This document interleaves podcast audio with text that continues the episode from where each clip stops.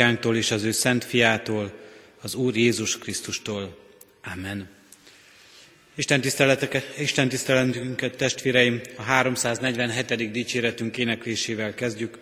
A 347. dicséretünket énekeljük, első versét fennállva, majd a helyünket elfoglalva a második, harmadik és ötödik verseket énekeljük. Az első vers így kezdődik, Jézus, ki a sírban valál, általad megholt a halál.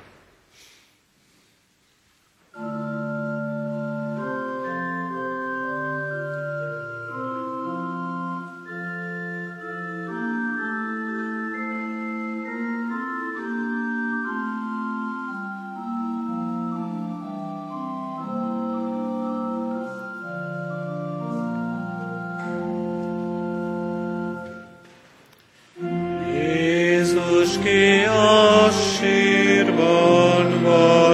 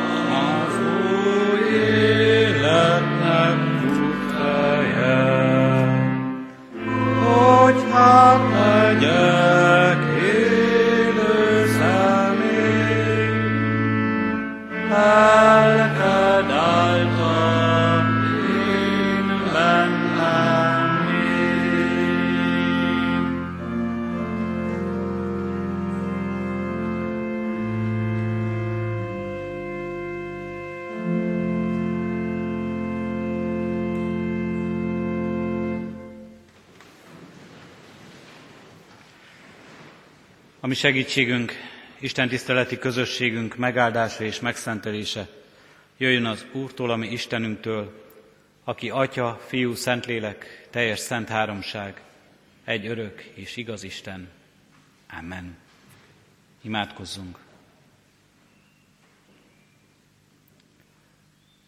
Urunk Istenünk, meg sem tudjuk talán számolni, hogy hányszor fordult már elő az életünkben, hogy megálltunk előtted, és eléd imádságunkat, akár templomban, akár odahaza, akár közösségben, akár egyéni csendességünkben. Urunk Istenünk, talán száma sincs annak sem, hogy hányszor készültünk már a húsvét ünnepére, hányszor hallottuk már a nagypénteki passió történetét, hányszor követtük csendben végig mindazt a szenvedést, amelyet Te érettünk vállaltál. Hányszor olvastuk az igében ezt a történetet. Hányszor elmélkedtünk és csendesedtünk el nagy szombaton, és hányszor élhettük át a húsvéti örömhírt. S Urunk Istenünk, akár hányszor is történik ez az életünkben, mégis értetlenek vagyunk, mégis ott van szívünkben sokszor a hitetlenség, a kétség, Szükségünk van arra, Urunk, hogy a Te szent lelked újra és újra magyarázza nekünk az igét, megerősítse bennünk a szívünkben hitáltal mindazt, ami akkor történt, hogy ennek mi is részesei vagyunk, hogy ennek az áldozata értünk is történt, hogy ennek az ajándéka a miénk is lehet. Kérünk és könyörgünk, Urunk Istenünk, így légy itt ma is itt közöttünk.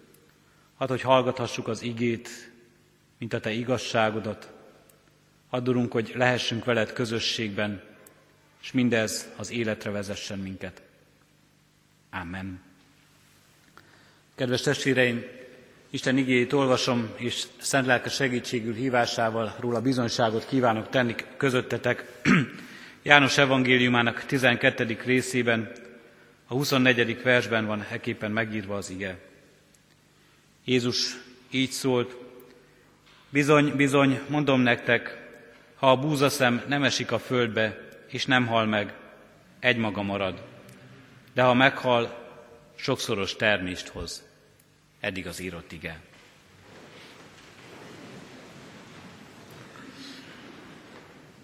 Kedves testvérek, Nagyheti példázatunk sorozatában az utolsó példázathoz, a földbe esett búzaszemhez érkeztünk. A héten több olyan kép került elénk, olyan példázat, amelyet Jézus a nagy héten mondott el a tanítványainak, az őt követőknek. Így hallottunk a gonosz szőlőművesekről, a szőlőskerten példázatán keresztül és a szőlőművesek példázatán keresztül.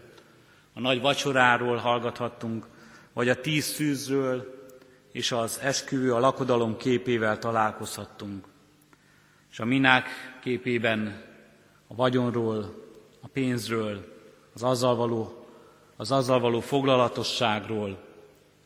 És ma így áll előttünk, és így van előttünk, Krisztus így hozza előnk a búzaszem képét és példázatát.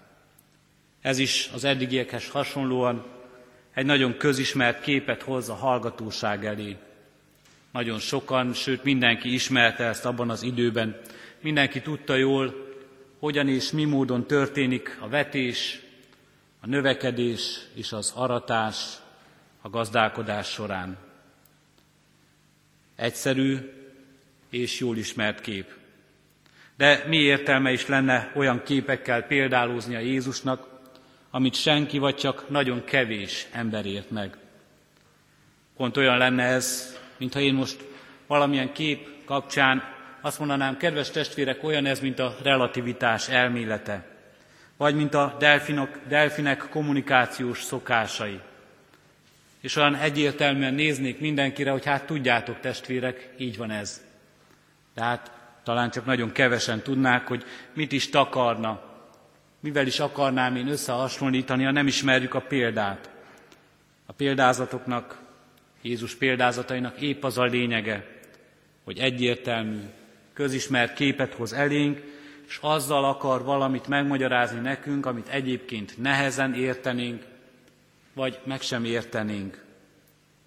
Így akar nekünk valamit elmondani Krisztus a földbe esett búzaszem példázatán keresztül. Földbe dobják ezt a búzaszemet.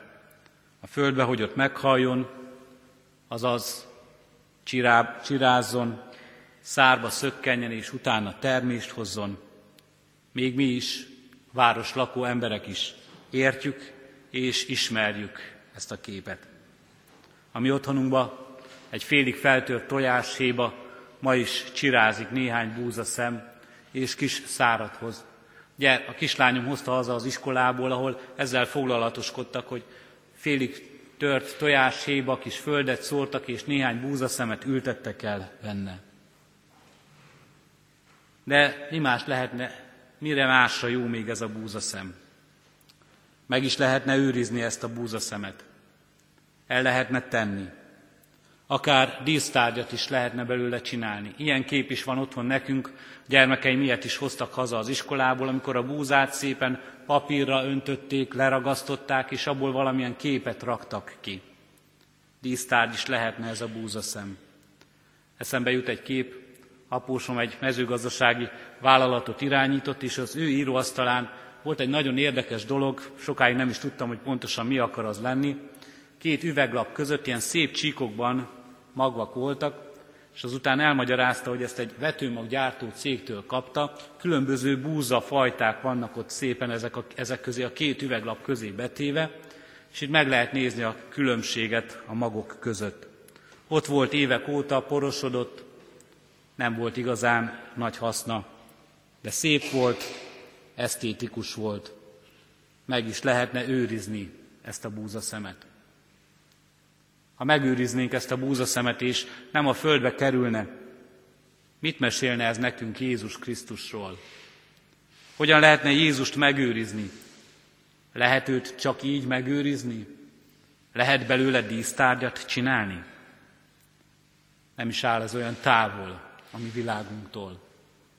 Jézus sokszor csak dísztárgy, sokszor csak kellék, sokszor csak valami megőrzött, szép tanítás mondjuk a régi időből, valamilyen nagy erkölcsi irányelvek tanítását adja nekünk, vezet minket, hogy az életünk emberségesebb, igazabb és jobb legyen ebben a világban. És nagyon sokan így őrzik Jézust. Jézust a tanítót, Jézust a rabbit, Jézust a prédikátort. És sorolhatjuk sok más tanítóval együtt őt föl ebben a világban, akik itt éltek közöttünk, akikre talán büszkék lehetünk emberi teljesítmények, teljesítményük miatt, vagy felnézhetünk, és példaképek lehetnek nekünk. Néhányat ismerünk is talán mi magunk is közülük. Néhányat talán még idézni is szoktunk közülük a tanításaikban, a bölcs mondásaikban. Néhányat nem is a keresztény világ közül, mi magunk is példaként gondolunk. De lehet Jézus máshogy is dísztárgy. Az életével, az élet példájával, akár még az áldozatával is.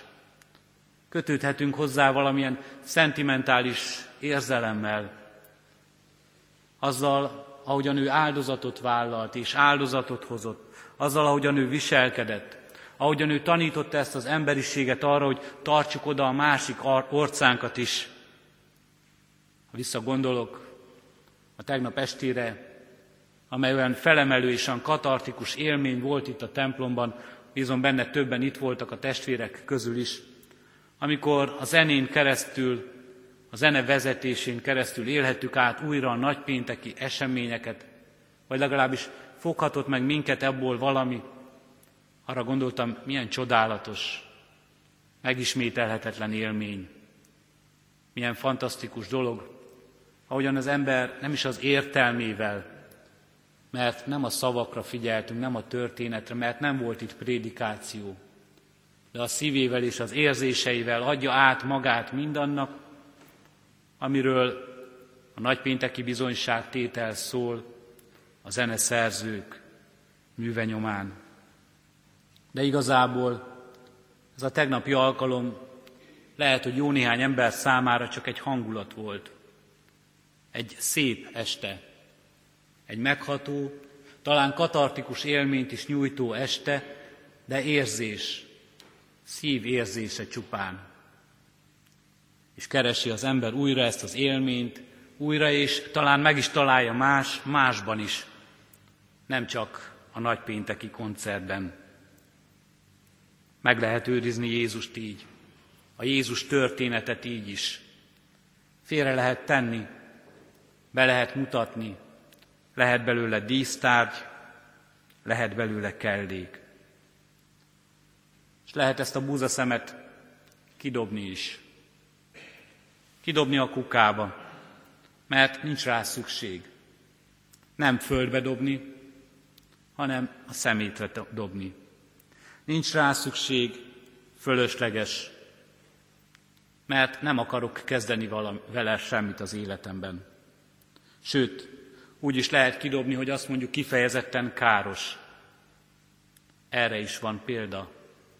Erre is van késztetés ebben a világban, amelyben élünk, sőt, talán éppen minket is megkísért ez a késztetés, hogy mi magunk is dobjuk félre, dobjuk félre őt, az ő történetét, dobjuk félre azt, amit velünk akar kezdeni, mert úgy érezzük, hogy éppen most az életünkben nincs rá szükség, sőt, kifejezetten zavar minket. Kifejezetten zavarna, ha valami olyan élet felé vezetne, olyan élet indulna, kezdene el csirázni bennünk, amivel mi nem akarunk kezdeni semmit, amivel mi nem akarunk szembesülni.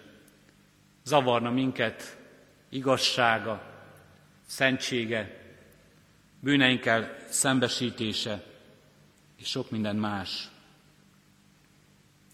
De Jézus azt mondja, önmagáról szólva, bizony, bizony, mondom néktek, ha a búzaszem nem esik a földbe, és nem hal meg, egymaga marad, de ha meghal, sokszoros termést hoz. Mit akar hát Jézus megvilágosítani ezzel az egyszerű és egészen egyértelmű példázattal? Mi az, amiben segít nekünk ez a példázat, hogy azt megértsük, amit enélkül nem értenénk, vagy nagyon nehezen értenénk? Egészen egyértelmű példája ez annak, hogy hogyan visz közelebb az élethez a halál. Enélkül a példázat nélkül nagyon nehezen értenénk ezt. Hogyan visz közelebb az élethez a halál? Mert hogy a halál nem visz közelebb az élethez az emberi gondolkodásunk szerint. Mert hogy az életnek éppen a korlátja, a határa, a vége, a megsemmisülése a halál, ahol nincs tovább.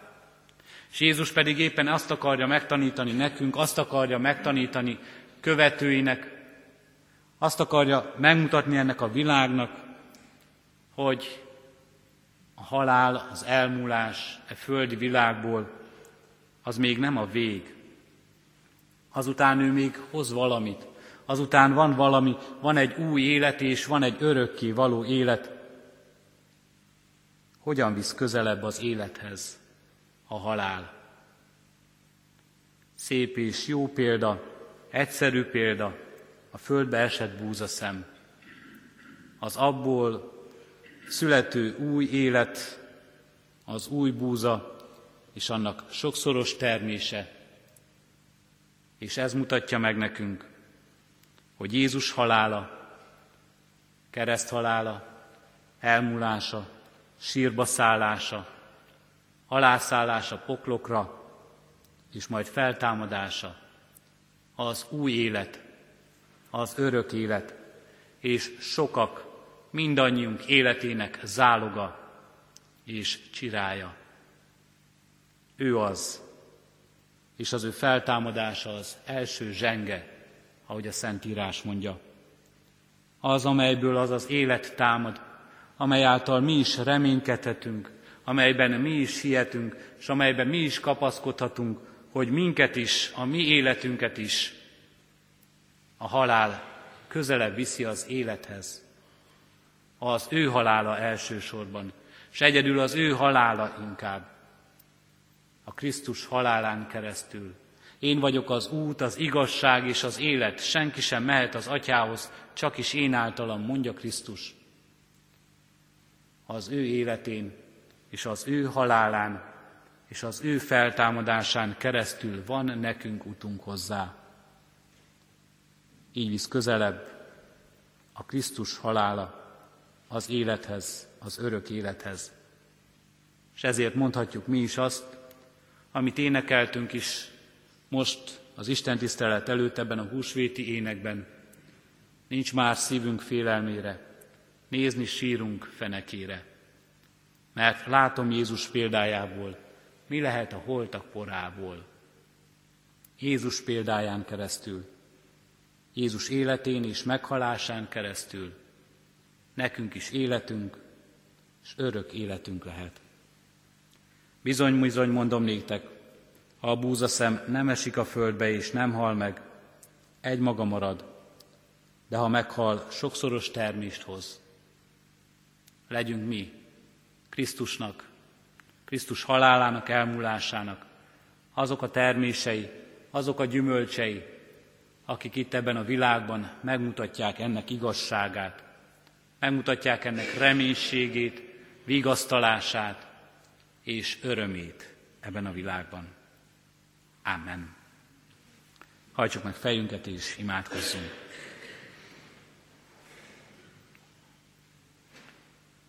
Urunk Istenünk, megvalljuk előtted, hogy sokszor elfog minket a kétség, a reménytelenség és a hitetlenség. Nem látunk magunk körül mást, csak azt, ami kézzel fogható. Nem tudunk tovább gondolni attól, mint ami a földi világban tart, és mindig csak azt keressük, ami itt tart meg minket, és ami itt ad nekünk boldogságot, és ami itt ad nekünk vigasztalást, és ami erre a földi életre ad reménységet. Bocsáss meg nekünk, Urunk Istenünk, ezért a szűk látóságunkért. Kérünk és könyörgünk, Urunk, hadd, hogy felnyíljon a mi szemünk, értelmünke példázaton keresztül is, hogy a Te halálodban, elmúlásodban, érettünk hozott áldozatodban, megváltó szeretetedben, és a Te feltámadásodban ott van a mi feltámadásunk is, ott van az örök életnek és az üdvösségnek záloga. Kérünk és könyörgünk, Urunk, ad, hogy növekedhessünk ennek hitében és reménységében. Ezért kérünk és könyörgünk, Urunk Istenünk, így legyen teljessé bennünk most is ez az ünnep, hogy majd amikor halljuk a feltámadás evangéliumát, akkor azt valóban elhihessük, elfogadhassuk, és abban láthassuk a mi életünket is, hogy mi is ott vagyunk a Te üdv akaratodban és tervedben.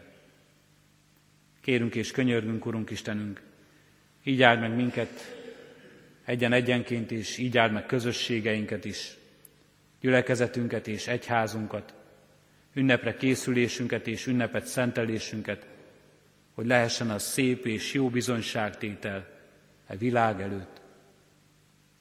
Amen. Egy csendes percben mondjuk el a mi Urunknak egyéni imádságunkat is. Urunk Istenünk, köszönjük, hogy Te Krisztusért meghallgatsz minket. Amen. Fennállva együtt is imádkozzunk a mi Urunk Jézustól tanult imádsággal. Mi atyánk, aki a mennyekben vagy, szenteltessék meg a Te neved. Jöjjön el a Te országod, legyen meg a Te akaratod, amint a mennyben, úgy a földön is. Minden napi kenyerünket add meg nékünk ma, és bocsásd meg védkeinket, miképpen mi is megbocsátunk az ellenünk védkezőknek. És ne vigy minket kísértésbe, de szabadíts meg a gonosztól, mert tiéd az ország, a hatalom és a dicsőség mind örökké. Amen. Az Atyának szeretete, ami Urunk Jézus Krisztusnak kegyelme, és szent lelkinek közössége legyen és maradjon minnyájatokkal most és örökkön örökké. Amen. Szárásként a 354. dicséretünket énekeljük, mely a hónap éneke gyülekezetünkben, és ennek a hétnek is éneke. Minden este elénekeltük. A 354. dicséretünket énekeljük mind a hat versével, az első vers így kezdődik. A Krisztust megfeszíték, kegyetlen gonosz népek. Mm-hmm.